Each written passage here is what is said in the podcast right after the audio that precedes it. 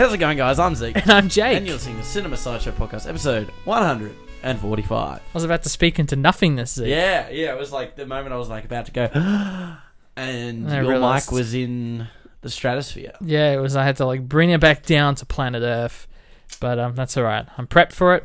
I'm good to go. This looks really loud. Should I turn my audio down, Zeke? Yeah, actually, yeah, that's really, really loud. I'm going to turn myself down. Pew! There we go.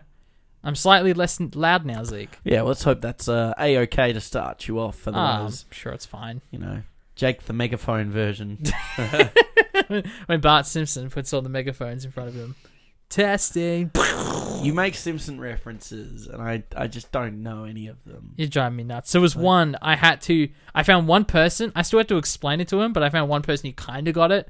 The reference where Lisa Simpson's about to like pull the thing to strike oil at Springfield Elementary, and then as she's walking up on stage, there's a bunch of people like clapping, quite you know somberly, and there's one person back who's like, "Yay!" like a really old person's be like, "Yay!"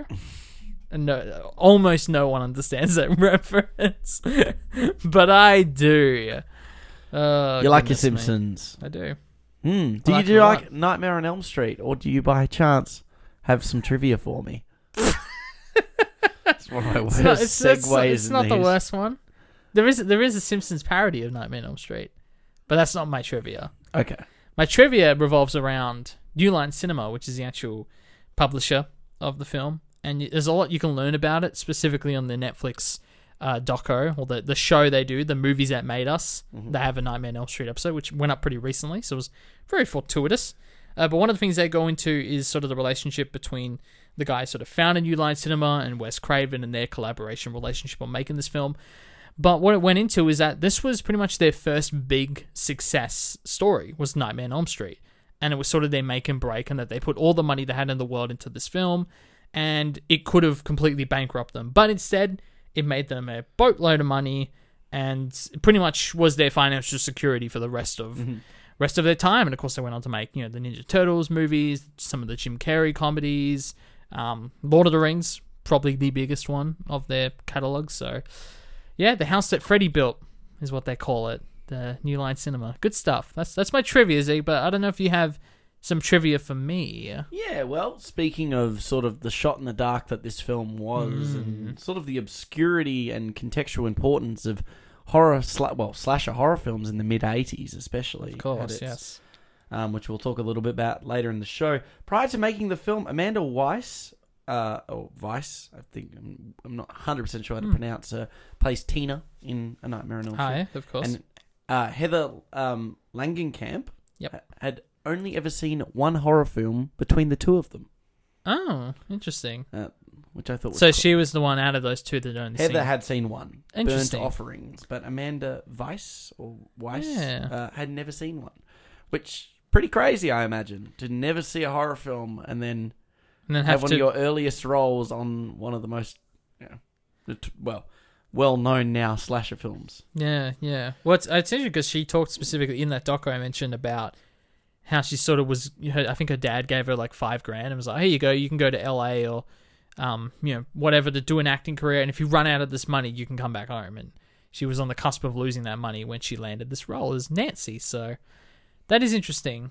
considering that that was her big breakthrough. A lot of big breakthroughs on this film Yes, including uh, one particular name we're going to get to, I'm sure, later in the show. It's very exciting. But Zeke, is this film on the 1,100 film poster, films you need to watch before you die? It probably definitely is. It is. Yeah. It is indeed.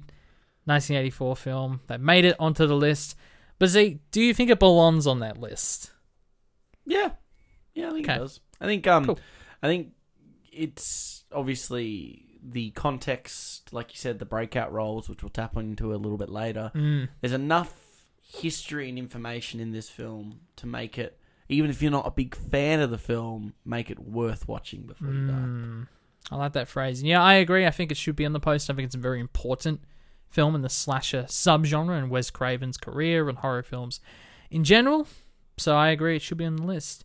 Um, there's a few things I would like to get through. We talked about this off the show, Zig. It's been a big week in cinema, Yes, big week in film. I like to jump into those before we move on, uh, just to, to assess your feelings on that. Uh, the the thing that I've been waiting for 11 years for, and that's not even a stretch. They released the Uncharted movie trailer, which uh, There was so much sighing in your delivery.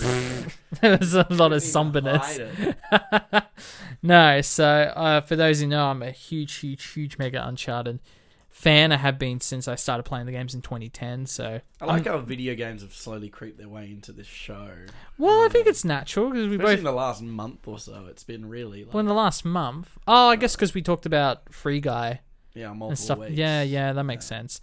But um, no, I, I mean, you know, we both play games, and, and obviously storytelling and narrative and all of that in gaming has become huge over the last couple of decades, especially. And Uncharted is frankly one of the big reasons for that. I mean, Uncharted Two in particular, the 20, 2009 video game was. I mean, it was huge. It was a gigantic milestone in the industry for interactive narrative storytelling, um, in terms of it being sort of this pop uh, zeitgeist Indiana Jones. I don't even like to say rip-off, but very openly inspired by Tomb Raider Indiana Jones. Yep. But um, Amy Hennig's wonderful creation. action adventure. Exactly, exactly.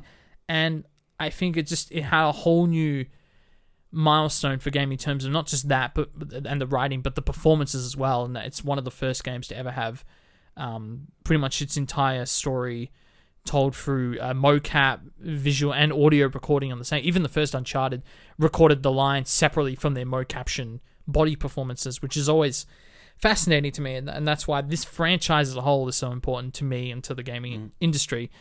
And they have been trying to make this film for over a decade. I mean, the, the- I always laugh because Mark Wahlberg was meant to play Nathan Drake, and now he's playing the old mentor Sullivan, which is the just ripe old age of. just- I, well, I, I think Mark is actually in his fifties, but right. Yeah, obviously he does not look it. No, he looks early thirties in this trailer. that aged him down for no reason. I just, yeah, I just, I had to point it out because it's, I think it's a travesty. to put it lightly, I think, yeah, I was very disappointed, and I think, I think the actual like look of it, like I see what they're going. They're actually, I can see Uncharted in this trailer. But it's a lot of the specifics that we've talked about before. It's just like the fact that they didn't even try with Sully.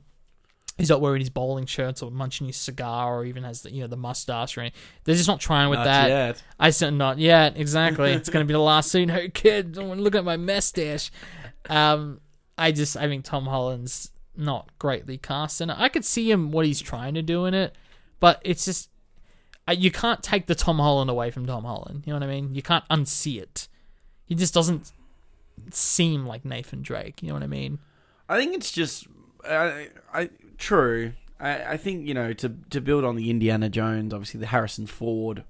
Um, the groundwork was set in Star Wars, so his jump over to the Indiana Jones character was was very seamless because the character, you know, he was his first big blockbuster break was as a swindling sort of smooth talking, don't like sort of that. It carries over, and I actually, you know, whereas obviously you know, Tom Holland's become famous of being, like you said, this juvenile teenager boy character. So it's like getting Peter Pan to play this. Well, to a, like you said, Yeah. I mean, you've talked about it with the with the off the air. The the video game has that flirtatious nature, and he's yeah, now well, they're, playing. they're a all more, adults, and all the all the characters are sort of there's like a flirtatious sense of Yeah. fun between them all, and and and that's where the energy comes from with their dynamics. And this doesn't have any of that. I don't think Tom Holland can pull that off, especially just for how young he looks. But all the character, they, just don't make sense. You know, it's mm. like Sully knows all of Nate's friends like before Nate does in this. I, just things like that. I just don't understand what they're doing or why they they're picking the wrong set pieces. Like they're trying to do the plane sequence in the third game, and it's like that's the only one you can't really fake. Everything else, like if you, you can get some real cars involved, real horses, some real stunt things. But they picked the thing. They that's- pick the one thing you have to green screen, and it just doesn't look good. It doesn't look as colorful as the original game does.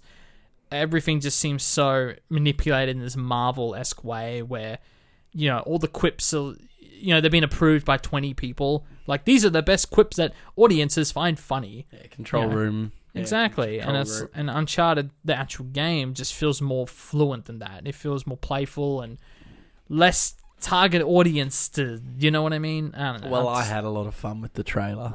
seeing as it was the first trailer I had watched for a film Mm, this, I think, close to this year. yeah. like how I watched that, not like the Batman trailer. But um, no, I I I was saying this to you off the Mm. air. I I think that it's a very interesting conversation because they seem to be just missing the not even missing the mark. I think is an understatement. They're just bombing the this this transition between uh um trying to be true to its its video game roots and and the cinematic sort of depiction um we were talking about how it's a it's a homogeny of all four film all four games Mm.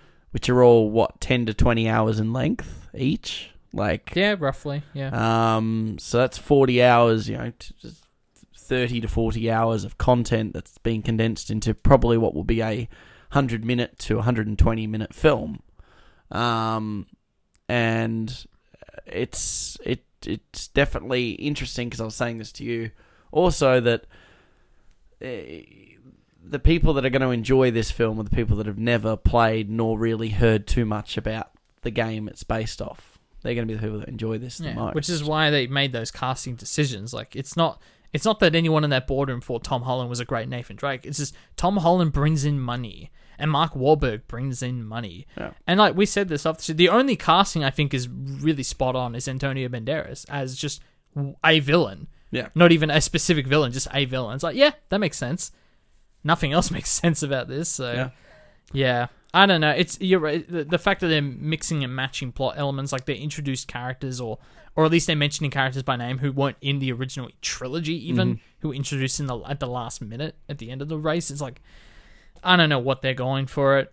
Like it's obvious. I know people are getting upset, like, oh, it's a prequel, but it's the third game. It's like mm-hmm. I that doesn't bother me. I understand this is just its own thing, but I think they're taking too many ideas that are already pre-established and mixing them up in ways that don't make any sense. Yeah, it's- I'm sorry, but It's, anyway. def- it's definitely a bit of a head scratcher because it just kind of looks like another one of the you know like the the Tomb Tomb Raider film that came out a couple of years ago. Mm. Something like stuff that just doesn't feel like it has any personality whatsoever. Or the Assassin's Creed one, you know these these ones that you're just kind of like very confused as to where they're they're like where they're actually tapping into the source material apart from really just the name. yeah, I think that's, that's it. the- It's the name and the actors and source material size. It's just whatever will bring in, yeah, the audiences. And I, and I I get what they're doing because they're re-releasing the the Uncharted 4 port for PS5 around the same time this movie comes out. So it's like there's clearly a higher up Sony marketing plan for this whole thing. But it just feels disingenuous. And I remember making fun of the David O. Russell version that was getting made 10 years ago, where I didn't even. Apparently, Joe Pesci was meant to be in it, as well as Robert De Niro. Like, that sounds insane. But now that I'm thinking about it, it's like, well, that sounds like it would have been more interesting than just Sony manufactured film. I could see a, a, TM. a De Niro being a, a Sully. That would be so interesting. But like I I just wish that universe like played out, you know? Where Thanos didn't get the stones and Robert De Niro played Victor Goddamn Sullivan. It's a bit of a strange Uh, one. I think it, think at Mark this Wahlberg. point now with video game movies, you just have to accept they're always going to kind of suck if you are a fan of the franchise. I think everyone's had one at this point that they were loved that franchise and couldn't wait for that movie to come out, and then they saw the first trailer and went, "That's nothing like." Uh, I remember the first time I watched the Assassin's Creed trailer. I still went and Mm. saw that movie. right. Um, I haven't seen it, no. just complete betrayal of the source material because they don't care about the source material really. No. They care about the name I, associated. I it. remember reading before that came out, like seventy five percent of the film took place in the present. I was like, what the hell? Yeah. Like why? That that's nobody likes those parts. uh, It- I, I don't think it was that bad. I think it was probably 50-50, I'd say. Um, but it just was kind of. I- didn't actually hate the film. I still don't really hate the film that much. Um, It's always a good sign. I didn't hate it that much. I think it comes back to it's like what's what's this right? Like, is the movie bad if it does if it completely betrays the source material? Not necessarily, right? Because the source material is it's no different to the sort of same problems that you could have with the comic book f- debate that things aren't staying true in the MCU to the comic Right. books they're based off. It's the same situation. What they're doing now is they're catering to the, the lowest common denominator. What, like I said, the people that are going to watch the Uncharted film and actually enjoy it are the people that have never played the video games and uh, that don't know anything about it. They don't even know it's a video game Yeah, well, they because they're just going to watch it and it's going to be a fun adventure film with actors yeah they with probably actors they like. That's it. That's exactly it. Yeah. Actors they like, not necessarily actors that would fit the role better. I'm not going to lie though, there there was already some real head scratching one liners in the trailer that were weren't even well written. What was the, what was the one with you Oh, said yeah, to the- Sully where it was like he Su- has no Su- friends. Sully doesn't have any friends. I should know. I'm one of them. That's not a It line. doesn't make any sense. God damn it. Anyway, let's move on from this because I'm sick of talking about it. Um, the other thing I wanted to mention is a little bit more of a serious note. So we've we've both talked about the Alec Baldwin situation that's happened in the last week. Mm. Not on the show, of course, but for those who haven't heard about it, this is a very recent news story. That uh, I guess it happened on Wednesday or Thursday. It was one of those days when one of those, yeah. when I heard about it. Um, essentially on the on the set of a western that they were making called Rust, that I believe he was a producer on and an actor on. There was a mishap very similar to the one that happened in the nineties for um I think the Crow is what it was Mhm. called. There, I never saw it the Crow, but um, which is surprised I guess it actually came out. Yeah, now that I think about it, but a very similar accident where a gun was uh, mishandled or fired, and there's still so many rumors out there. It's hard to tell what's what, whether it was a live bullet or just shrapnel that let loose or whatever the case may be. But it did kill the DP that was working on the film. It injured the director who also got shot. Um, just horrible situation um, that really just don't know what to say about it. And I know there's a lot of rumors out there about you know the set being incredibly mishandled. A lot of the crew had walked out prior to this happening because of issues with COVID safety, with them not getting hotels booked correctly, and just general lack of safety Mm. on the set. And I was hearing that the armorer, especially, was very uh, mishandling the weapons. The AD Second was, time, I think, that she was the armorer, like an armorer on set. If I recall. Oh, the, so the second time she's only ever done it. hmm Oh, okay, interesting. Yeah, well, it sounds like not enough experience, and and um, part of it as well is that to replace the crew that had walked out, they got non-unionized crew, locals from Mexico, and just a lot of very unprofessional things happening from the sounds of it. But um, it's interesting because I haven't really worked with an armorer before. I don't think either of us have.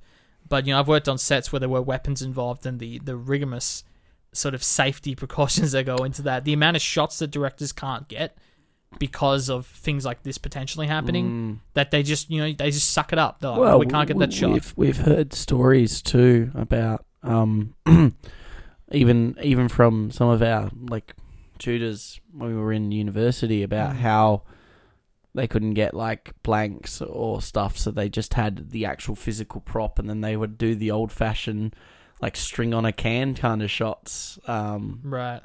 uh, Oh yeah, Just to- that. Yeah. just to show the projectile and then just appropriately sound mix it and post and such. And I think um, that's that's a pretty common place in Australia. Australia has very, you know, obviously a couple of weeks ago we talked about the, the our sort of you know on the Nitram episode the Yep. the overhaul of, of gun control did um, cascade into industry areas too, and over here it's it's immensely strict. Even having not even live firearms, including like blanks and such on sets, requires police notifications and an armor on set, and then only certain people are actually permitted to fire those firearms Mhm. too. It's incredibly strict and complex, and unless you want to run the risk of of of getting a fine or even arrested, it, eh, you pretty much have to go through the channels here.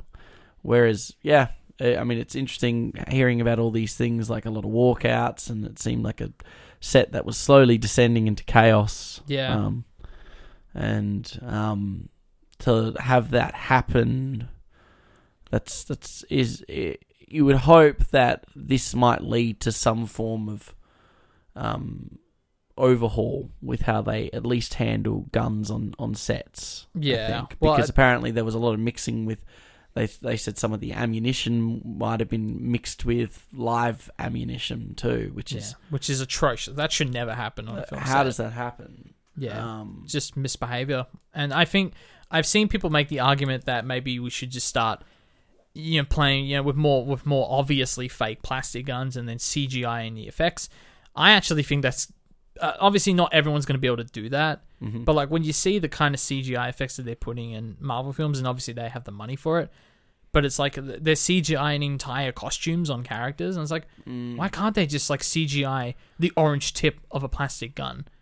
You know, I actually think that's a pretty ingenious idea, yeah. and not I, not everyone's going to be able to do it if you have a shoestring budget. Sure, it's probably a lot cheaper to I get think an actual like, even just- replica gun, or Uh, well, even just having replica guns that don't fire blanks, and then Yeah. CGIing the gunshot side. Um, yeah, because I think a lot of what's in those guns is just to create like the muzzle effect or the flash, like it's a visual effect for the camera, yeah, and it's not meant to be like an actual, you know, moving bullet or projectile. So why why can't you just CGI a bloody the a muzzle flash. Like exactly? Like the because if I I think that a lot of the productions I know that happen here, the micro production. I mean, I uh, you know we it's quite easy for you to obtain in in a like here like replica guns that can't be lo- like they're not they're not fireable. They're all they do is you can cock them and you can click Mhm. them and you can pull out the clip and such. You can do everything, but you can't use like blank rounds in it. here. Yeah. So that the only thing you have to do is CGI a muzzle flash and the sound effect, like on the click, and that's not difficult to do. In fact, YouTubers do it all the time. Yeah. Well, you look So at the to- Corridor Crew episode. I'm thinking of the, the one they The did Nerf with John. one. Yeah. Well, the- I'm thinking of the one they did with John Wick, and apparently that actually has a lot of. I I, I have to rewatch it because it was a while ago I saw it, but apparently they do go into that stuff about armorers and how guns on set work. So it might be interesting to rewatch just for that reason.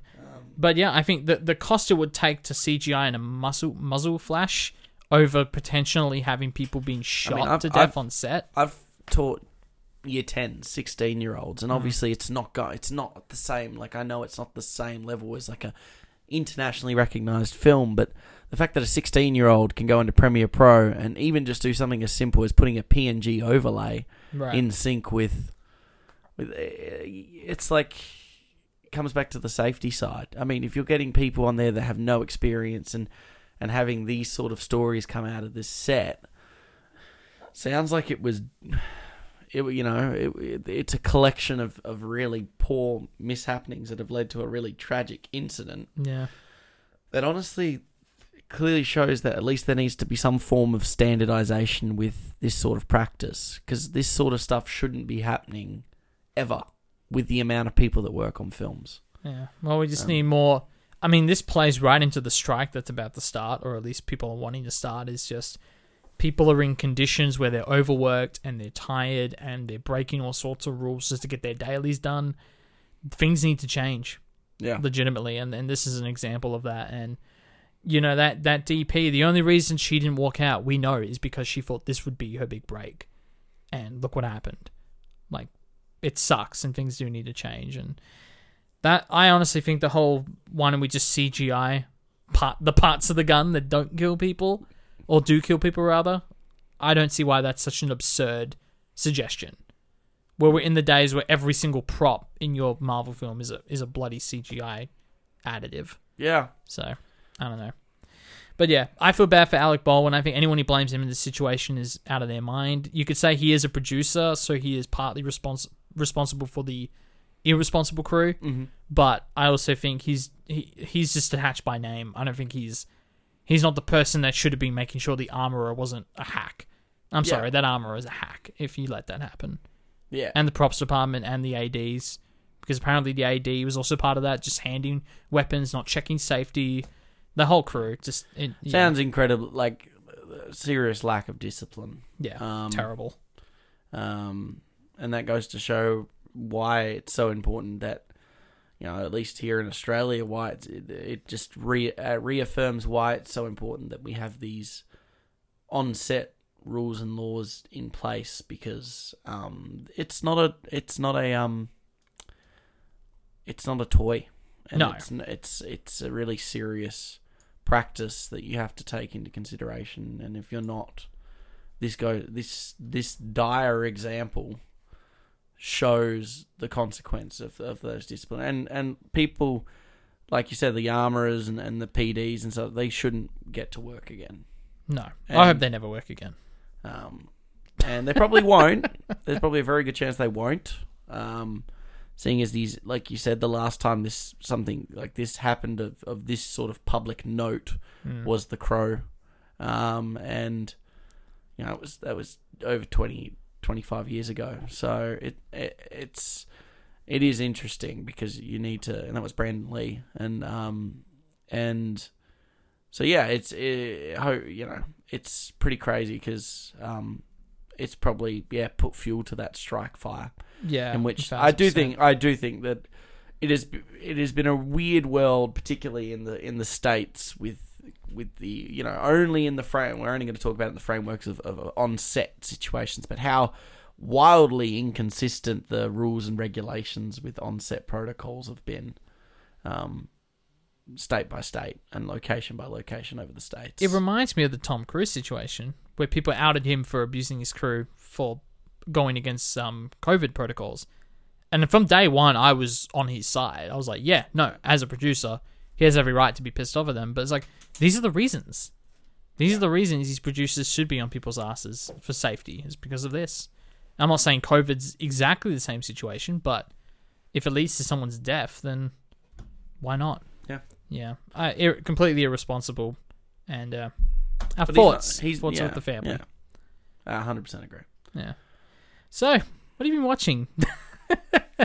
On a lighter note, I've continued my run with uh, New Girl. Mm. Um, it's pretty much all I've been watching the last week. It's been pretty hectic. I'm getting to the end of my semester, so um, everything's ramping up. Yep. Um, but I've burned through that show, Jake, like nobody's business. I'm Oh now God. midway through season six, and I said this off air. I, I really do think the show is probably the most consistently good show sitcom I've ever watched. I.e., to this point in time, and like I said, I, I've looked ahead to see how many episodes I had left ahead of me, and there's far less than I thought. I hope it doesn't hit a wall right at the end there, but Mm. um, yeah, just consistently good. Like, it, there's never been a moment of like pure excellence, but it's, it's you know it makes me laugh, and and I think it's very well written. Um, I think maybe I mean the show wrapped I believe in 2018, and, and that was an interesting time because. I mean, probably the only one of note, like I was, um, that really kind of has transcended the show is probably Jake Johnson. I, I know Zooey Deschanel had breaks prior to the show, so um, it's been interesting to to see she's kind of, um, as I was talking last week on the show, feels like she's taken a predominant step away from a lot of that, apart from a couple of voice acting roles on the Trolls movies. But um, I mean, they make money those movies, so um, that's uh, that's where the paycheck is. Hey. Um, it's interesting though. I, I definitely think it's been such a an, e- an easy show to watch, but I'm not the only one that watched a show this week that just Mm. binged through it like nobody's business. Jake, what did you watch? Yeah, so last week I was talking about Succession. I'd only seen the first four episodes then, and I've, I've smashed through the rest, so now I'm up to date. In fact, I watched the second episode of season three today, which is absurd because I know uh, some of the scenes that are happening in these episodes that I just you sort of fit like a glove into my binging session, where it's Mm. like I'm just watching the show as as I'm watching the show,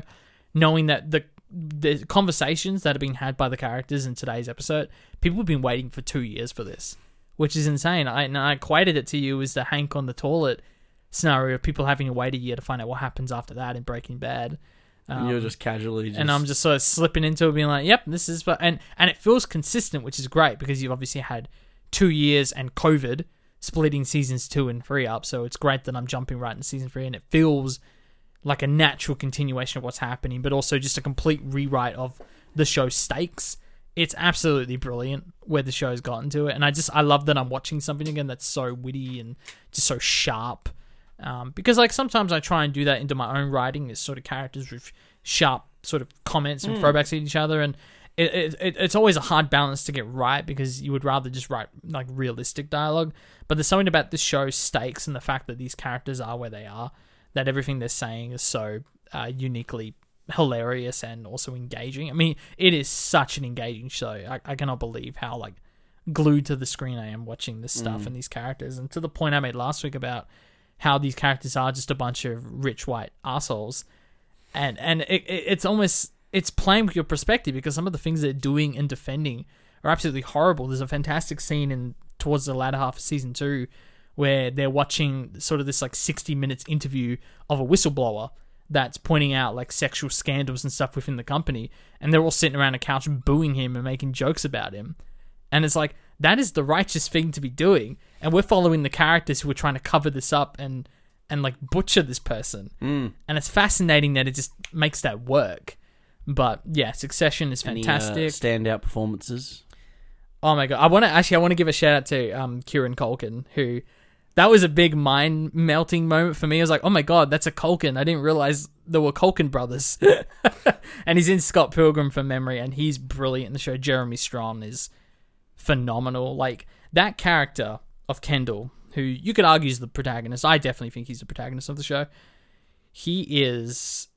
There is something so interesting about his performance and it, it plays to the story, but he's almost on autopilot for a lot of season two until the last five minutes when sort of everything goes down, which is really exciting. But yeah, he is fascinating, and it's funny because he's actually in a little scene in The Big Short, which I never realized, and he's also really great in that little scene as well with Steve Carell, which is is funny. But um, no, the cast all around is just absolutely insane. Um, yeah, it's excellent. I love it. Everything else I've watched this week is in relation to our director's corner, which is very exciting. So Well, I guess it's time for us to move Ah. into said director's corner. Jake, who's the director, and what are we watching? Of course, Zeke, I'm talking about Wes Craven. We're doing Nightmare. I should say A Nightmare on Elm Street. The kids of Elm Street don't know it yet, but something is coming to get them. There's something out there, isn't there?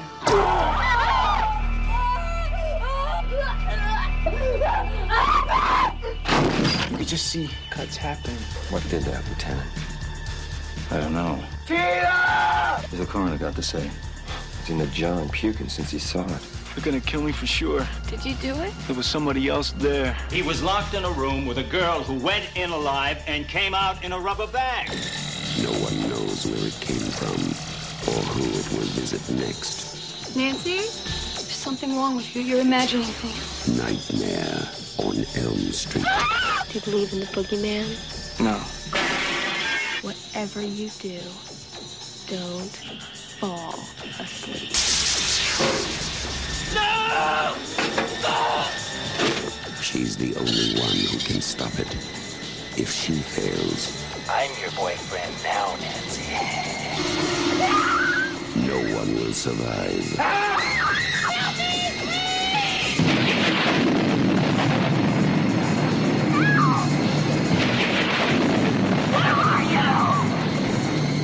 From Wes Craven, director of The Hills Have Eyes and Last House on the Left, a new masterpiece in fantasy terror. Nightmare on Elm Street. A young girl realizes that she has to stay awake at any cost to avoid the clawed killer who's butchering her friends one by one in their dreams. Where'd you get that log? That's an awesome log line. That's the Google one. That's the Google. The Google one I got was super spoilery. It's like monstrous spirit of a slain child murderer seek revenge, responsible for his untimely death, parents, blah yada yada. It spoils everything. Yours is sick. That's a great log line. Thank you. Thank you. So, uh, Wes Craven is our latest director. Director. I said so much awe in that. Yeah, Um, like an auteur. Well, Very French could, of you. Could argue he's an auteur. Um, big, big film from the eighties. This one. Um, Yeah. you know, obviously, uh, this, this this is our probably our you know it, it's a continuation of our uh, kind of a three week stint of horror, basically, starting with the Babadook last week and Mm. moving into this director's corner. Very different kind of horror. This one, Yeah, a bit more um, arced in its time period, just sort of the the slasher subgenre of the time, and Mm. and I think Wes Craven. I can't believe I because with Succession, I can't believe I fit in a bunch of his other films as well, and I sort of went, excuse me, in a very chronological order with The Hills Have Eyes, which I finally watched. I've been looking forward to that forever, um, and then catching. I've seen a few of the Nightmare on Elm Street films. The only one, well, I shouldn't say the only one, but the one that I hadn't watched that I really was interested in was Wes Craven's New Nightmare, which I believe is the seventh film, and the only other one that he directed himself. and that was very synonymous with the fact that it was a very meta retelling of the story and the fact that all the characters are like the actors playing and the actors and the producers playing themselves which is funny because watching the uh, movies that made us doco about Nightmare on Elm Street and seeing the producers and what they looked like, what their names were, and then watching Wes Craven's New Nightmare, which came out 10 years after the original film, and a lot of those producers play themselves as characters in that film. It's really interesting. But going from that, The Hills Have Eyes and uh, Nightmare on Elm Street to Wes Craven's New Nightmare, and then more interestingly, Scream from 1996, his development as a director is fascinating because not only was he a, like a pioneer in this slasher subgenre of horror, but he ended up doing almost a full circle where New Nightmare and Scream in particular are very meta self-reflective takes on the genre. I mean, Scream, I didn't realize this. Scream is totally unique in that it's making fun of the slasher genre.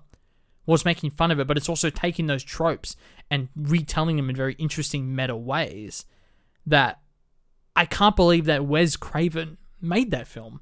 Mm. And I think he only could have made that film after New Nightmare. But it's it's interesting as a director that he not only was a pioneer in creating and establishing a subgenre, but then also being sort of the one to make the parodies of it later. And of course, you got your scary movies and stuff. Those are more straight up parodies, comedies of the genre.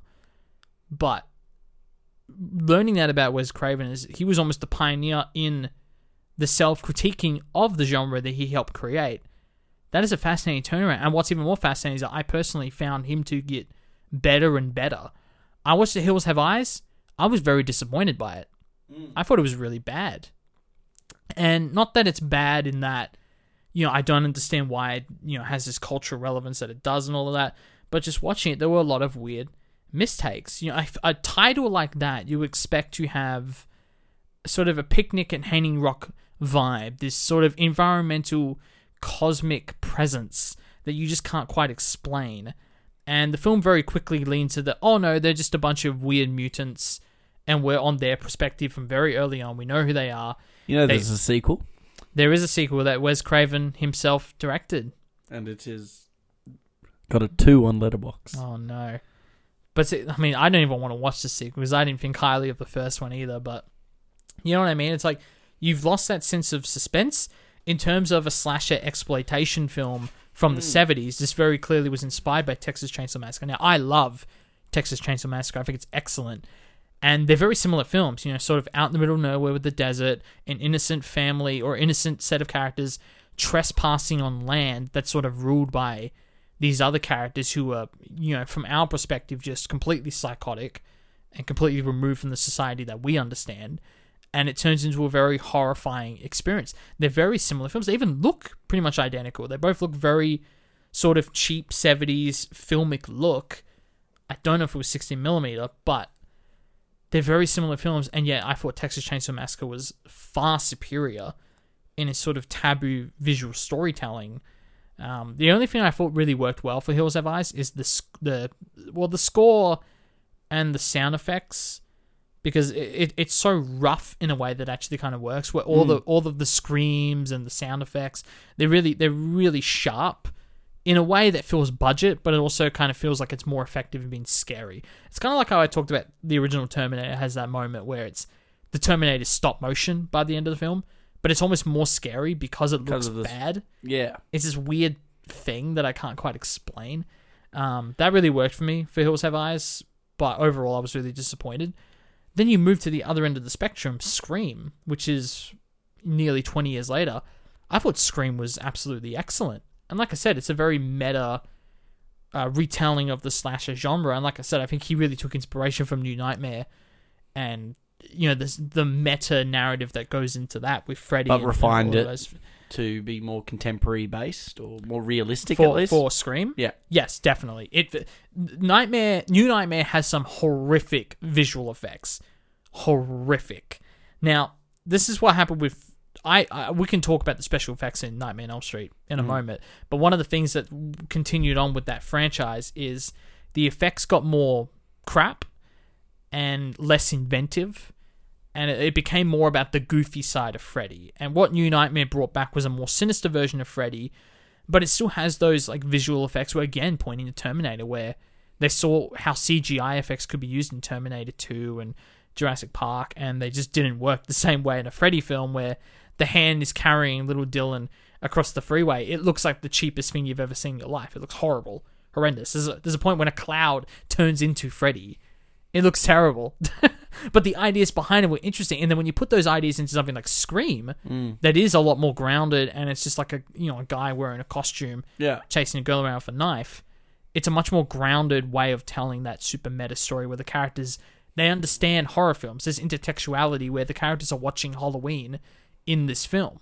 And then there's jokes about, oh, Nightmare on Elm Street's great. The rest suck, but the first one's great. Sure, it's a little self padding from Wes Craven, but I appreciate it. It's very meta and it's very mm. fun, and and I just thought it was a really well made film. Yeah, and I, it's it's a film that I'm I really wanted to get. That was if there was one I was going to get in when going into this corner, it was this Right. that one. So Yeah. I definitely will watch it probably by the end of October because it's the one I've probably for me is is definitely the one I look forward to the most. I'm not, you know, I, I think I touched on this a little bit last week with Babadook. I'm not the biggest fan of the slasher genre. Right. It's not my cup of tea. Um, Well, just horror in general, you mean, or no, because I, I, I like I really like psychological horror. Like I, I actually Right. can appreciate parts of, of the, more the Babadook esque stuff over um and even like real like so.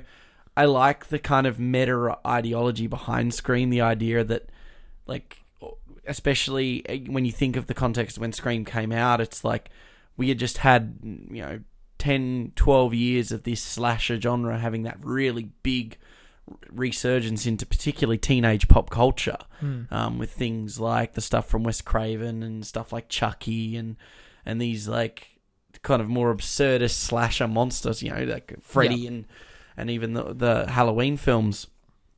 Um, so I like the idea of, of, of sort of the premise behind it and, and kind of like you said, critiquing and making fun of, but also embracing and sort of like love lettering the yeah, to the point where the, the whole point of the Ghostface Killer is a it's a love letter to kind of horror slasher monsters, really, isn't it? Yeah. Well, the first thing that the Ghostface does on the phone is is do a quiz about horror films, guessing characters' names, and if they get it wrong, then they kill people. Like that's part of the first. The first scene is excellent in Scream, uh, period. But you're right. I think it is more or less a love letter, but it's also mm. like an authentically great horror film. Well, I wasn't necessarily scared watching it, but I could appreciate that it was a well-made thing while also being sort of a fun, self-critiquing circle mm. of narrative. And I think I Look didn't- kindly upon hmm? the Letterboxd community Oh. looks kindly upon it. yeah, no, I think people love it. It's a great film, and I think more more in line with what you were talking about with the psychological horror. I think, and I haven't seen it in years, but I know Wes Craven also did Red Eye uh, with Cillian Murphy of all people, and I think you would like that more because it, I think it's more overtly just a psychological horror than it is like a slasher film. Yeah. on a plane, for example. Again, I haven't seen it in forever. I could be misremembering it. Um, but that was something later on in his career he did, and he of course passed away in I want to say 2015, so not too long ago, which is unfortunate. But he's he's left a legacy behind. Mm-hmm. That is for sure. Now Zeke, Yes. you mentioned earlier Nightmare on Elm Street that you would put it on your poster. 1100 films you must watch at least once in your lifetime. Um, but you made a comment that I thought was interesting in terms of whether you necessarily thought it was good or not, or whether you liked it or not, despite what it did for the genre. What did you think of A Nightmare on Elm Street? Ah, look, I, I, I enjoy certain production design elements. Um, um, this is, and this kind of does play into sort of my critique of, of even the sub the subgenre in general is, um, and kind of why you know I like more um clever parodies like Scream. Uh, exist, but even as stuff as as hokey as the scary movie stuff, even um, at least the earlier um, points that really kind of take the kind of acknowledge the stupidity of of characters or the unrealistic nature of some characters, and um, for me, I I think there's a lot to uh, appreciate around this film's sort of underdog mentality. Um, I think Craven as a director, looking just at his catalog and looking at the roller coaster of, of good to bad films, um, from a critical standpoint, uh, I think it's. Uh, I can appreciate elements of it. I'm not, but I cannot say I enjoyed this film compa- comparatively to things like stuff that Carpenter did around the same time. Right. Okay. Um, from things such as as Halloween and um, the Thing, I think that for me, um, there feels to be a more considerable effort to uh, utilize all aspects of, of of cinema, particularly stuff with the camera. Um, Okay. Yeah. um, and the construction of the monsters are is a little bit more complex and less sort of comically overt at times. But that's that's for my, for which one? for Nightmare. Okay. Um, yeah. Um, I think Freddy is a very interesting character, like compared to your Michael Myers or, Mhm. or, or your Jason Voorhees or anything like that. I think, and again, I haven't seen a lot of those. Slash, I've seen, I've seen you know some Chuckies. I've obviously seen two of the Halloweens, and there's a new one coming out very, very soon. We might hear towards the end of the show about. But um, compared to the ones that I have seen uh, and versus Freddy, Freddy is so different from everyone else because there is that goofy side to him. There is that Mm. more playful side where he does sort of, you know, play with his food before he eats that kind of vibe. And he's more vocal. He talks a lot more than your Michael reminded me a lot of um, well, it Stephen King's it, Right, like Pennywise. Yeah, okay. Pennywise, yeah. Yeah. sort of like That's a great the- analogy, yeah. Um, and even some of the more hokier monsters from things like Buffy, which um, there are definitely certain episodes that directly correlate to um, Nightmare on Elm Street. Now, in Mm. retrospect, as a as a Buffy fan, and even even the Joss Whedon style of of writing, which is a little bit more hokey in his depiction of horror. Um, but uh, yeah, I would say Pennywise is probably the most apt, um, most contemporary example of, of something like this. Yeah, and it's similar as well because they're both sort of hunting down, well, not even hunting down, but like their, their prey are children, more or Yeah. less, whether they're teens or, or younger teens or Mm. whatever the case may be. And I think that's, again, that's another reason why I thought Scream was so clever is the commentary it had on the target audience of a slasher horror film. And the target audience is typically people just a little younger than the age they should be allowed to legally watch the film. So you have these young teens, and now you have films starring these young teens, so they see themselves in these characters, and uh, and that, that's where Scream kind of comes in and, and talks about how characters co- become obsessed with the things that have been targeted towards them. Uh, but in this regard, I think it re- it plays advantage of having this creepy old guy who's you know, as we learn, is a burn victim, and my understanding was that he was a child molester, and this film doesn't really say that. Although I think there are hints in there. Well, the original script says that he was Interesting. Okay. the original plan. So you actually your your hint was your hunch was well well. yeah. Well, I don't, I don't think it's so much a hunch because the 2010 remake they did, which I've seen, and that's nowhere near as good as this film. I don't think it's it, it goes in a completely different tonal direction, which is interesting. I'm not going to hmm. completely thrash it, but that film is very more overt about him being a child molester, not just a murderer. Like that part, feel it, it actually kind of feels weird to me that he is a child murderer. Just the fact that he kind of got away with it back in the day before the parents got to him. Well, And- Hmm? it also yeah, I think it it just it's it's an intriguing one because it's like it almost I feel like the perfect slasher monster does have that degree of ambiguity to them. Yeah. Um, and I think that's maybe why I like like the, the Carpenter, Michael Myers, or even like you know you take some of Stephen King's more horror based stuff. Not all of them have to have huge backstories or need to have like No. like Pennywise isn't explicit. They, I think they might rough like roughly address why he has to prey on on children, but it's not out of anything that overtly malicious. It's more just he preys on children because they're the easiest kind of scare.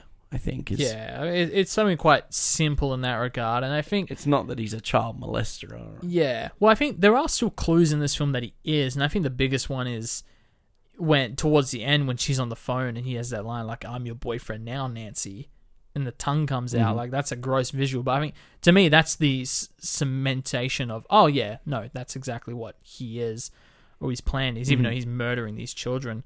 Uh, and the other thing, because I, I should mention at the top that should have mentioned at the top that I, I adore these films, or at least I adore this film, and I've I've seen them many many many years ago. So it was interesting rewatching this after how many years, Mm. And a lot of the things I was surprised by how sharp it is. It's a sharp ninety minutes. A lot of the scenes that I remembered in my head sort of just play back to back to back. So I was like, okay. And there's only four kids. There's only three actual murders in this film, which shocked me because in my head, I remember there being like, oh, these are the big ones. You know, the one where she's rolling against the wall, and then mm-hmm. Johnny Depp, of course, that's an incredible death scene with the spits out the bed. But like in my head, I was like, oh, those are the memorable ones. And then rewatching it, it's like, oh, those are the only ones. Yeah. There were only three deaths, those two, plus obviously the hanging in the prison or the precinct, I should call it. Yeah, it's um. To be fair, I- I I don't think there's that. There's not like in a, if you even look at some of the original, like I don't even think Halloween has that many. Like the kill count's not huge in Halloween. Right, yeah. Um, same sort of situation. I think it. It's interesting because maybe now we've become so. This comes back to the desensitization. It's like you look at more contemporary horror or slasher films. Like I'm not saying that they're good or anything, but it's like I saw a scene earlier this week from Truth or Dare. Came out a couple couple of years ago, um, which is a horror film. Obviously, you got like Ouija, like these these crap films, but Right. like the the kill count's way higher. The kill count's like 10, 15 people in a movie, and you're like yeah. Compared to back in the day where uh, you have to appreciate it's like it's a very tight cast. I mean, Yeah. I remember growing up watching I know what you did last summer and it's like there's still I think 6 or 7 deaths in that one. It's not a good film or anything Right. like that. well, e- even Scream, just off the top of my head, I think there's at least like eight or nine murders on screen. yeah. um, and a lot of them build up towards the end. But yeah, and I think it, that speaks to the whole idea of Wes Craven saying that he want, uh, despite it being this sort of very unique visual flair to a lot of the deaths, and they're all very unique and interesting. That a lot of the horror is off screen, and he talked about that being a goal of his. Is that a lot of it was implication? Mm-hmm. The fact that Freddy only has seven minutes of screen time in this whole film, which I could not believe. But it makes total sense when you actually think about how many scenes he it shows took up him in. like what was it 3 hours to get into the makeup Oh something? god, yeah, I can imagine. That was a full transformation right there. Well, even just his casting with Robert Englund, and the fact that they didn't just hire a stunt guy to put on a mask; they hired an actor Yeah. to portray this role. It wasn't just like, you know, put a put a Michael Myers mask on a stunt guy and go with it. It's like hmm. that works for that film, but for this, they wanted to give him that personality where he is sort of playing with his victims, cutting his own hands off and like laughing about it. I love the little Mister Tickle thing he's doing with his arms. That's great, but like they have the freedom to be funny because that's funny. Well, it's also because like of the surreal Mm. uh, interpret, you know, the surreal way he preys on the victims. It's through dreams. Exactly, dreams yeah. Have that um, level of surrealistic control, and I like that side of it. That's definitely That a you can get huge- away with it, yeah. a huge positive for sure. Um, it, it is it's interesting because um, you know to touch on. I think that, that that sort of is why maybe the, the contemporary comparison of Pennywise is, is definitely present because of the surrealistic aspects of it too.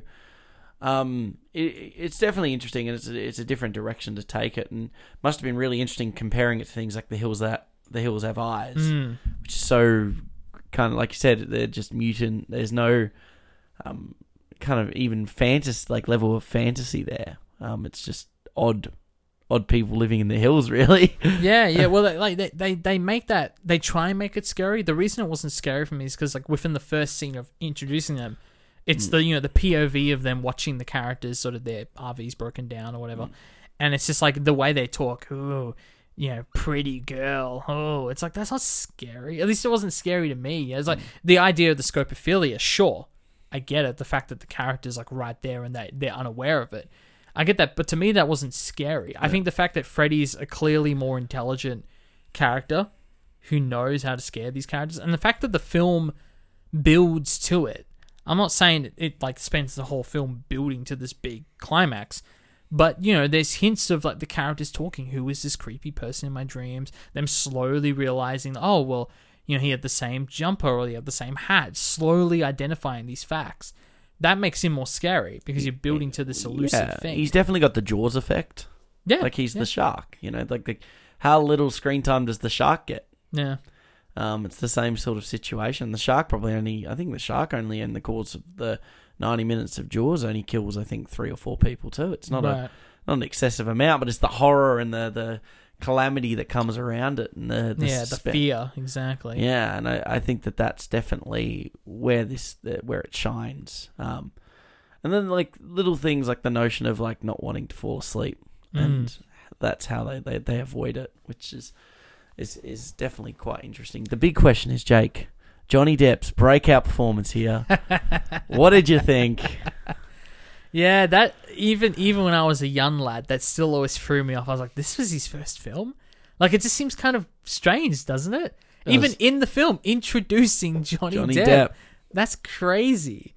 But yeah, um, it's yeah, because I I always associated him with obviously his death scene, which is spectacular in this film. Just yeah, getting sucked into that bed. It's so good.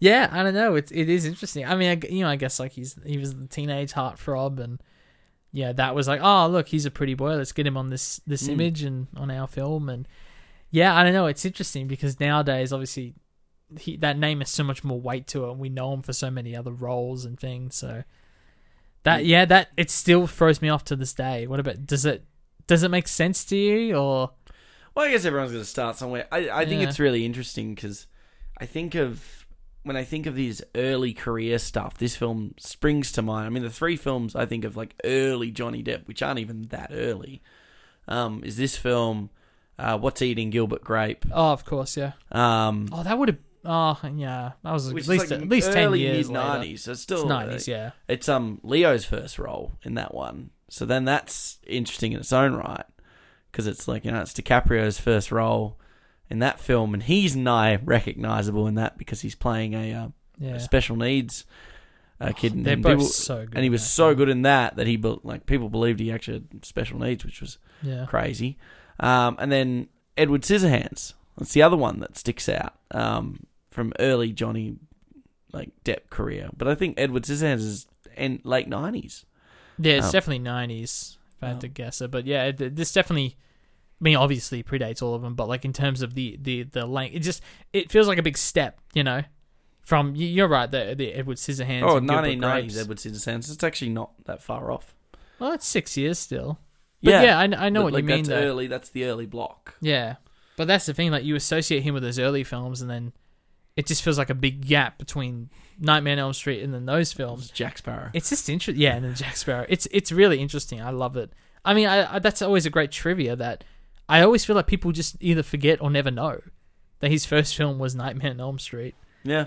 And yeah, especially because he doesn't play that huge of a role. He's obviously Nancy's boyfriend. He lives across the road, but he doesn't play a huge role. Yeah, he's, he's, kind of a a- non non-event to be honest. he's kind of a screw up.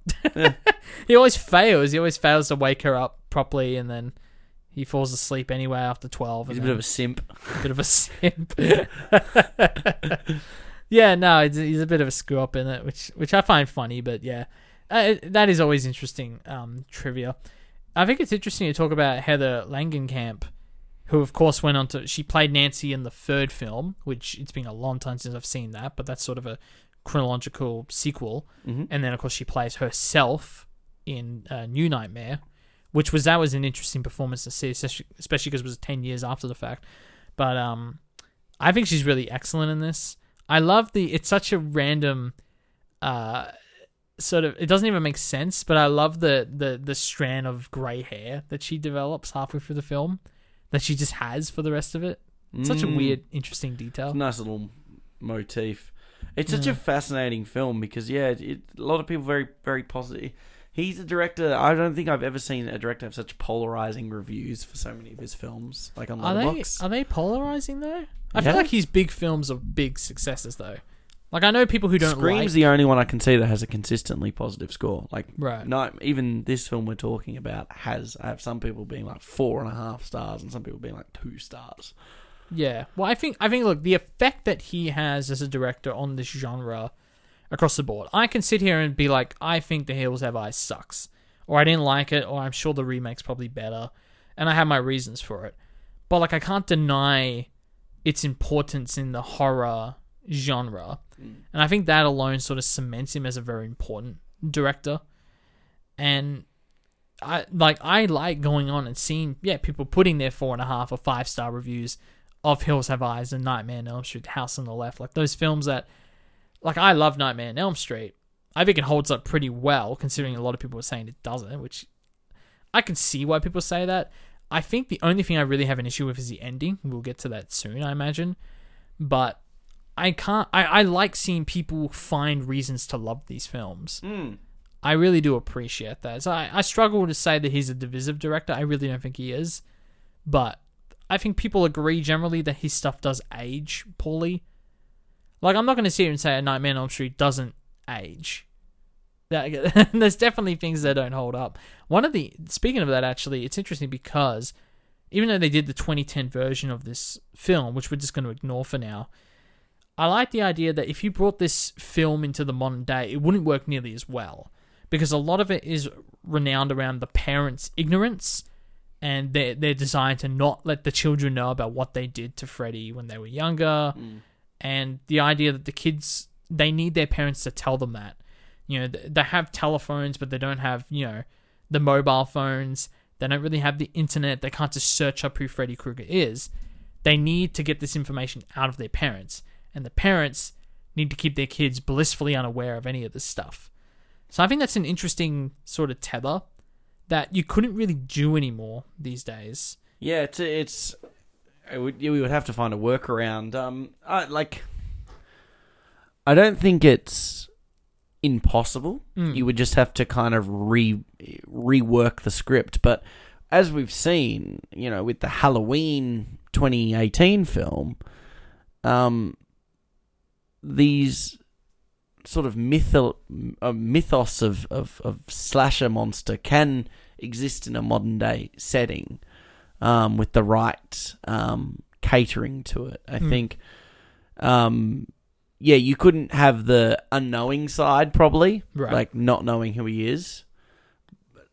But if you if your role was okay, we're just gonna you guys know who he is, like you know what he's capable, like what he can do and, and stuff, and you move straight into just the the slasher side and less of the mystery and more of just the the slasher monster stuff. You probably could come up with a fun and entertaining, uh, Inception like, um, you know, film.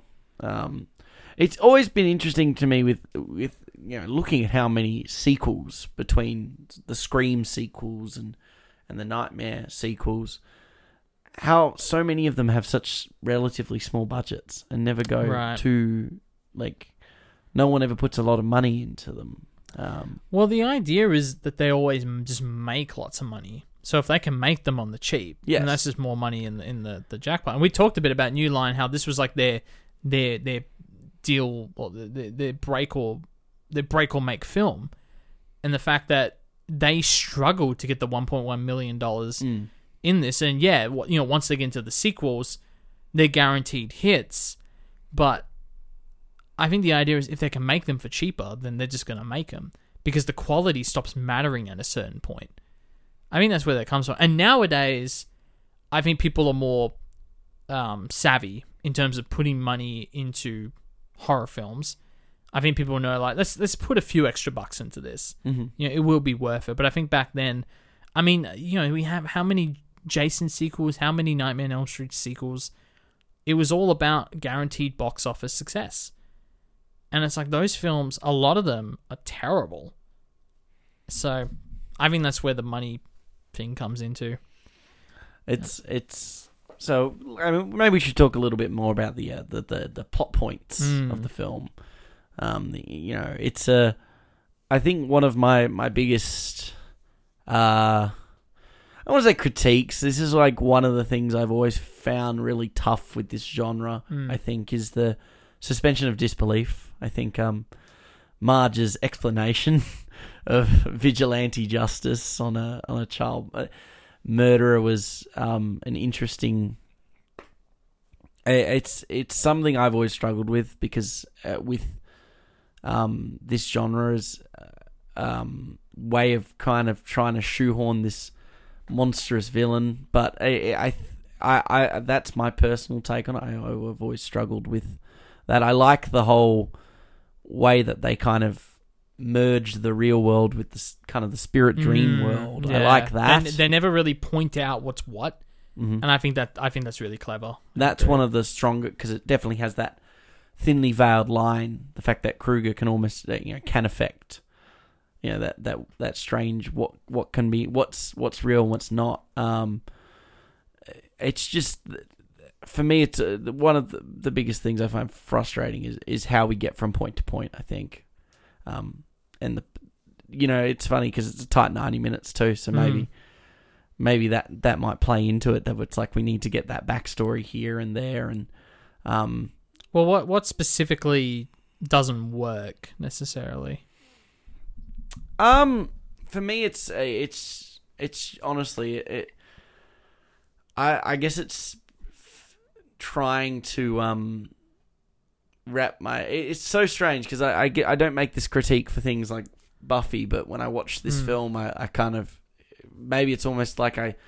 I, in this sort of time with 80s and, and, and 90s cinema and television, I, I almost think of. I mean, it was very clear that television always took a, a back burner to Right. to cinema, and so for me, it's it's always been that I, I've always found that the most effective horror films from the seventies and eighties were the ones that were more grand. I t- we talked about it a little bit last week with the with the Babadook and it's compare like it's Wolf Creek comparison. I, I always found I've always found films like the Texas Chainsaw Massacre Mm. and stuff more grounded and more believable, and then thus more horrific. Whereas sometimes this just felt kind of like it's the it's the whole thing of oh he was a you know he's a this murderer they got out on a technicality, and the Mm. parents band together to burn him alive in this vigilante justice. It's right. It seemed a little a like over the contrived, top. yeah, over the top. Yeah, yeah. Um, and that sort of stuff kind of makes me more laugh than um yeah, there's definitely. I feel like there is an element of humor in it. I don't know if that's what they were going for with that in particular. I don't think they meant for that to be funny necessarily. it's a little funny. Like I think of like the Mister Tickle arms and like and him like you know cutting a hole in himself and slugs coming out. Like I think that's meant to have an element of humor to it. So I think I think there's a bit of it in there. Um, for that, I think you're right. I think it's just the way she tells that story It's very like, is yeah. It's just it's it's a very crazy, insane story that she just sort of casually says or tells her daughter. yeah. I mean, that stuff's a little awkward. I think she's sort of. It's actually funny because when I was watching this in the living room and my mum walked past and she made a comment about Nancy's mum saying, you know, even when she was young watching this film, she always found it to be really creepy, which I thought was an interesting Mm. interpretation. And she is sort of like fleeting. She's always drinking. She just she's kind of a shit mum. Yeah. I, I it's a very odd scene and it kind of is just like, okay, well we're just trying to ham all this backstory as to explaining this and it, it seems Right. like I feel like the film would have been more effective had we kept some of that ambiguity there. okay. um, and built it um, a little bit more. Like we don't ha- have to hear all of the backstory. I mean, the, the way that they tell Michael Myers' backstory in the original Halloween is done predominantly through a POV shot, which is both budgetary monitoring, but it was also really interesting way of, of basically being like, this is this monster. Yeah, So it's well, yeah, it's a a child- it's a visual way of telling the story while simultaneously being like, this is just a case of of uh, nature, Yeah. nature as opposed to nurture, and then this is just a kid who's inherently messed in the head, and this is where his mindset's at, and then we jump forward years, and we we know that, Yeah. we inherently know that, and I think you're right. It's definitely in this case, it's just explaining what happened. Mm. And I know in the 2010 remake, they actually that's an actual scene where we see him being chased into the abandoned thing, and the parents throw the Molotov through the, which isn't in itself that's crazy. Like a parent just has a Molotov, Molotov. it just burns this person to death. And I get it, like it's meant to be a child molester and everything. True, but, wouldn't it have been more interesting if it had been something like like he was tied to a post and it's more of a witch trial sort of situation? You know? yeah, I mean that sounds kind of b- bizarre as well. But I know what you mean. I mean, the whole Like, concept is bizarre. Setting a person Yeah. on fire, like that's the solution for killing the the child molesters to set him on fire. Yeah, like not to not to shoot him in America. No, it's like it's it just it's very like I said. It, I don't think it's meant to be intentionally humorous, but it kind of comes off that way because it's kind of hokey. Yeah, I'm not going to t- defend that at all. but, TV um, yeah. TV popcorn fun. Like oh, the monster, the Oogie Boogie monster is Oogie Boogie because. Whereas I actually think the Freddy Krueger character is more effective with the enigma. The fact that Right. for some un- almost unexplained reason, this monster is invading these dreams, and um, I think that's what makes things like Pennywise so effective. Is Mm. there that ambiguity there? Like we know that he wants to prey on kids. We know he can only prey on kids in a certain period of time, and we also know that by them not actually being afraid of him, he loses his power. Yeah. Um, But that sort of plays into the. I mean, that's almost exactly what this is as well, and it is a good segue into the ending. Is the idea that Freddy is just this manifestation of fear, and if you don't fear him, then he doesn't exist. And rewatching, I was surprised. I thought the ending was really. I don't know what the hell the ending's meant to be in this film. what the the down basement stuff, or Well, more so when they finally, when Nancy finally brings him into the real world, and that's what I was talking about last week with Babadook when, um, when they bring uh, what am I? Why am I forgetting her name now? Um, Essie Davis's character, um, down into the basement to almost do an exorcism on her. That's almost like bringing Freddy into the real Mm. world in the Babadook sense, but like that whole sequence plays out, and then he runs upstairs while on fire, and he and he burns the mother. mm-hmm. And I feel like from a literal standpoint, what this is kind of meant to be is okay, well, he's dead. He took the mother out with him, but there's the proof that Nancy was correct and her dad sees it and now he's dead and they can live a peaceful life. But then it's almost almost reverts into this thing where she turns around, you're not real, I don't believe you. He sort of fades. And then they walk out into this bright lit thing where all of her friends are alive, her mum's alive again, but then they have another thing where he punches through the window and grabs her, which that was a whole debate in the um the Netflix doco I mentioned. They talk about that ending a lot because there was a lot of different endings. They didn't know which one to use. There's a funny story about them pitching the film to Paramount, and they had the wrong ending. So they made calls back to the office like, "You got to get that reel and, and bring it over as fast as you can." And they, they ended up having to pause the film right at the end just to swap out the endings, and that was enough for them to be like, "Well, we're not interested. You killed the momentum by pausing the movie." So there's an interesting little backstory, but I think the ending's kind of crap. Like I don't know what it's meant to say. That it's doing all that, and then ends with the weird skipping rope and Yeah, well, just like the whole like, oh, he's dead, but he's not really.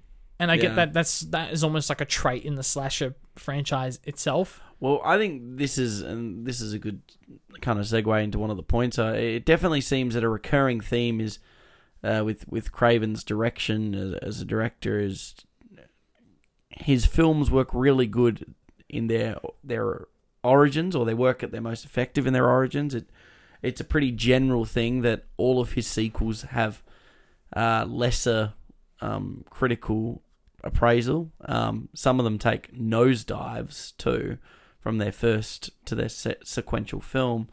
Um, and maybe this film might have been more beneficial had it only been one film or one or two films rather than what did it end up being? Was it three or four? What for Nightmare? Yeah. There's like there's like nine of them Oh, there you go. because they made.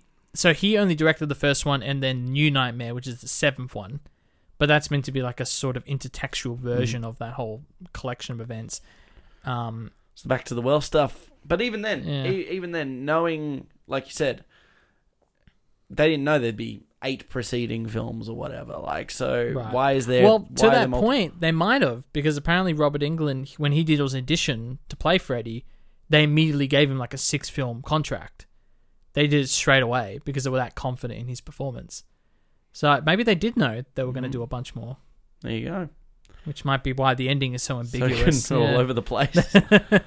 it's a bit of an odd one. It's a Um, bit random. Um, the thing I want to talk about is, you know, it's like I said earlier, where you you it will be harder to bring this film into the modern day because of the the way we understand information, technology, phones, all of that. The one thing you can't change is the idea of dreaming, and the fact that we still really to this day don't know what dreams are necessarily. Mm. They're just as vague now as they were in the '80s when they made this film, and that whole scene where they have her sort of all taped up and she's dreaming, like that's interesting but it also speaks to the vagueness of dreams in general. Yeah. And what I like about it is, like you said, it, it, it creates the playground where you can make these absurd visuals and deaths and all these crazy things, like you know the staircase becoming mud that like her feet get stuck in, or um, even just the deaths of, of them. It could rolling definitely around the be a house. fun play around. Yeah, Um, yeah. Some of them are fun. I feel like. Um, there's definitely a, it's a platform for creativity, which is why I'm surprised we haven't seen con, uh, a contemporary remake of this or a, co- a Right. contemporary sequel, because the fact is, if anything, the the film proves this film just standalone proves he can't really die. Hmm. Um, and the ambiguous, all over the place ending really proves that. I mean, he really is just a spirit that is thought based. Now, we know that now as the audience, we have that that that discourse, that objective discourse, but the characters in whatever the film do don't know that. Hmm. So it really just goes to show that something like this, if you were to do a remake or such, would we would know how to beat him, but obviously the characters wouldn't, and then it would be a matter of trying to make those characters realistic and believable enough and compelling enough to have us watch them slowly get killed one yeah, day. yeah. Well, what what I think is the interesting part is just the visual effects, period, Mm. and how they did them, how unique they are. Because they're not they're not groundbreaking. This isn't Star Wars, but they're unique. Like I I love the visual when he's like his head and claws are like melding through the wall and they're sort of creeping over Nancy as she's sleeping. Like just those visuals, you you really can't. I mean, you obviously can do them nowadays, but I think there was a creative and inventiveness to it in the 80s, the way they did it. And and again, watching something like New Nightmare, the way they handle visual effects, where they try to be a bit more CG about the whole thing, it looked horrible. But it looks there was something about it that was so inventive here, and I, I don't know. I really appreciate that. And I wanted to give a shout out to just again the first death when she's rolling around the walls like that. That's a very Inception esque effect that they're doing, mm. where they're literally rolling a set upside down, and they just have to sort of tape everything, all the set dressing into the walls. But you know, we're talking about this is eighty four. Yeah. Inception was twenty ten, so for its time, it was absolutely insane that kind of effect. And Wouldn't you just love to see a Nolan version of, of a Freddy Krueger? Inception two, Inception. Freddy's Revenge. you got to go deeper. That's how you beat him. Yeah, yeah. No, I just I, I just wanted to point it out because I thought the inventiveness of that was really fun, and I love the iconography as well. It was like, you know, the girls in their nineties or their pajamas walking around in the boiler room. Like it's just it's a great visual. It's a great juxtaposition. Just things like that I really appreciated. What was your highlight scene, Jake? My highlight scene would probably like I like I said I like I like that juxtaposition. I love um, Johnny Depp's death, of course, is iconic with all the blood, and there's a great story about how the blood actually spilt out of the set during that. So instead of like saying cut, they would just like run, and the whole crew had to run away. But my highlight scene, more specifically, would be when Nancy's sort of sneaking out to the precinct to see. Uh, is his name Rod? What's his name? Yes, uh, Rod. I think. Yeah, Rod the- the- Ron. Right, the guy, yeah, who gets arrested falsely from they think he murdered his girlfriend. But what I like about the scene is what you said earlier about how it sort of blends the dream world and the real world in ways that you can't really, as an audience, tell the difference. Mm. And I love th- there's sort of hints in it that you are entering the dream world where it's obviously very foggy and she's running around at night, the empty streets. But I love that when she calls out to, to Johnny Depp and he sort of steps aside from the tree in this very stiff motion of being like, Yeah, I'm still here. And she's like, Yep, just checking. And he sort of just like steps back behind the tree. Like it's a very calculated movement. That's another hint that this is a dream because of just the way he came out on screen and spoke. And I just like I that's a great representation of the melding between the real world and the dream world. And I thought it was a really good scene. But Zeke, what's your highlight scene? Oh, it's got to be John, Johnny Depp's death scene. Yeah. I think it becomes back to the. It's like you were saying earlier. It's the the the cleverness of of physical uh, props and and it's just a very fast. Like it's an iconic scene and probably one of the best horror death scenes I reckon around for sure. yeah. um, with its terms of creativity and, and, and staying true to the slasher monster, not just doing it for just the the flair or the coolness, which um, a lot of uh, horror slash films tend to do in their later later films. They tend to take their slasher monster and make them just kind of do fun and quirky ways of killing people. Whereas That's this one- exactly what these sequels do to this film. yeah. Whereas this one would be a great example of, of staying very true to the focus and what makes Freddy Krueger so ti- uh, uh, um, creative yet um, still terrifying. yeah. No, and, and and that that visual was stuck in my brain for many many years. So Yeah. there you go. No worries. A Nightmare at Elm Street is currently available on Stan. Yeah, Stan of all places. I thought it was on Netflix, but alas, it's only the remake That's Netflix. But of course, home release collection, all that jazz. Speaking of Netflix, though, Jake, what's new to Netflix and cinemas this week? Oh, you'll be excited for this one, Zeke. It's a sequel to your favorite film coming to Netflix, Army of Thieves, which is, well, I should say, it's actually a prequel to Army of the Dead. Because they know you love that film so much, Zeke. They Well, just, the, the, the Snyder one. Yep. That came out this year. yeah, they got onto it real quick, Zeke. They know you liked it a lot. So they wanted How to did make they do that? they wanted to make another one for you. But how quick was that? well, with like Dave Batista and stuff. It's, it's Like he's in it. it- well, I don't think he's in it, but it's like a it's a similar concept. I'll read. Snyder directing it. No, I don't think he's directing it, but it, it's it's the same franchise. I love how this is a franchise now. It sees a mysterious woman recruit a bank teller to assist in a heist of impossible to crack safes across Europe. You should, you, Zeke, you should be so excited. Your new favorite So film. wait, is there going to be zombies in it, or is it just a heist movie that just so happens to take place before? How does that work? I don't know. I'm Don't- gonna watch don't, it. Don't, don't shoot the messenger, Oh Zeke. my god! I can't Uh. believe. Has that ever happened before? Like, like with exclusion to the MCU, has a franchise been born in the same year and had two films come out? The uh, the Fear Street trilogy. That was this I year. guess so. Yeah. Three parts in three weeks or whatever it was. Crazy. Yeah, Netflix, they're getting onto that stuff. You also got Hypnotic, which sees a young woman who seeks self improvement and enlists the help of a renowned uh, hyp- hyp- hypno- hypnotherapist. My goodness, I struggle with that one. Which she soon discovers brings deadly consequences.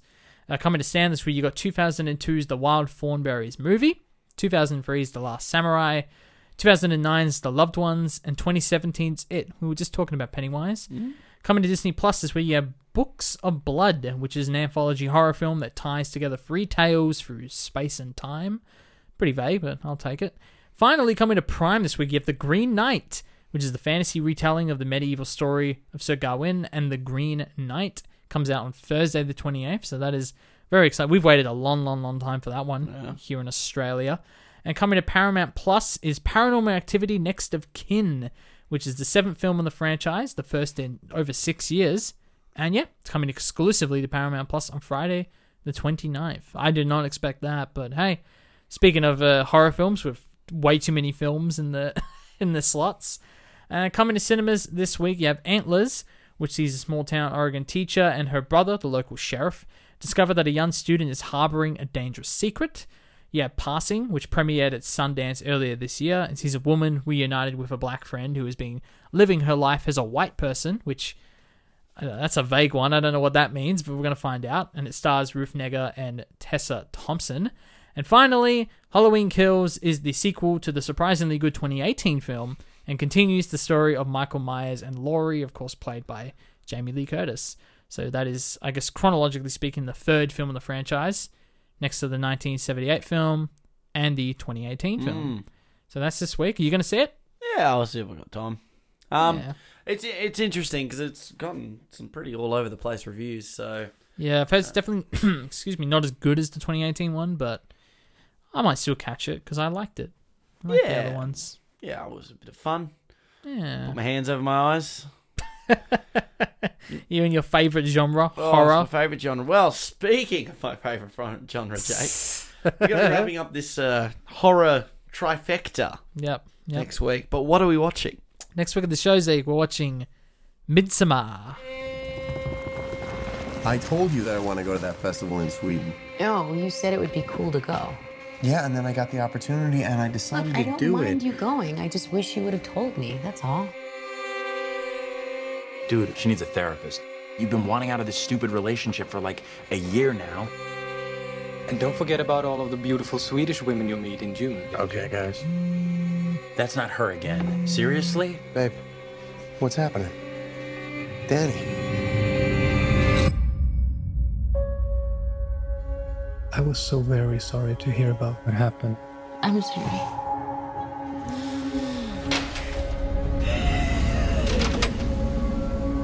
I invited Danny to come to Sweden. You know what she's been going through. Christian says you've got this special week planned.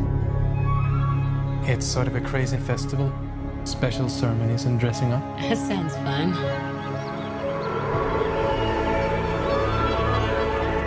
On unbelievable. Welcome and happy midsummer. Skål! A couple travels to Scandinavia to visit a rural hometown's fabled Swedish Midsummer Festival. What begins as an idyllic retreat quickly devolves into an increasingly violent and bizarre competition at the hands of the pagan cult. So, Zeke, I saw this from a couple years ago. I think it's absolutely phenomenal. You haven't seen it. I've never seen it. You haven't seen Ari Aster's other film, Hereditary. Mm. Yeah, I've got a lot of. You should try and watch I've both got, of them. I've got Hereditary on Blu-ray too, so it's like There you it's go. been sitting on my shelf for ages. It's kind of like in the same vein as the Screams and the Elm Streets. I just don't seem to get time to. But I would like to honestly tick Hereditary off too. So I'm going to try and get both before next week on the show. Um, I know I Mm. promised that last week and didn't deliver. So, um, but to be honest, I have been really this film. I was going to. I was always going to watch. I was just going to wait until we did it on the show because Mm. it's the it's the easiest way. It's been sitting on net my Netflix watch list for like a year now. Um, Yeah, I wonder if it's a director's cut on Netflix because I got the Blu-ray director's cut. I've never seen it, but I've always wanted to see because it's a two and a half hour film that I only wanted more of. So, which is quite rare. yeah, no worries. Well, until then, thank you for joining us for the Cinema Sideshow podcast. I was Zeke. I was Jake. We'll catch you next week with Midsommar.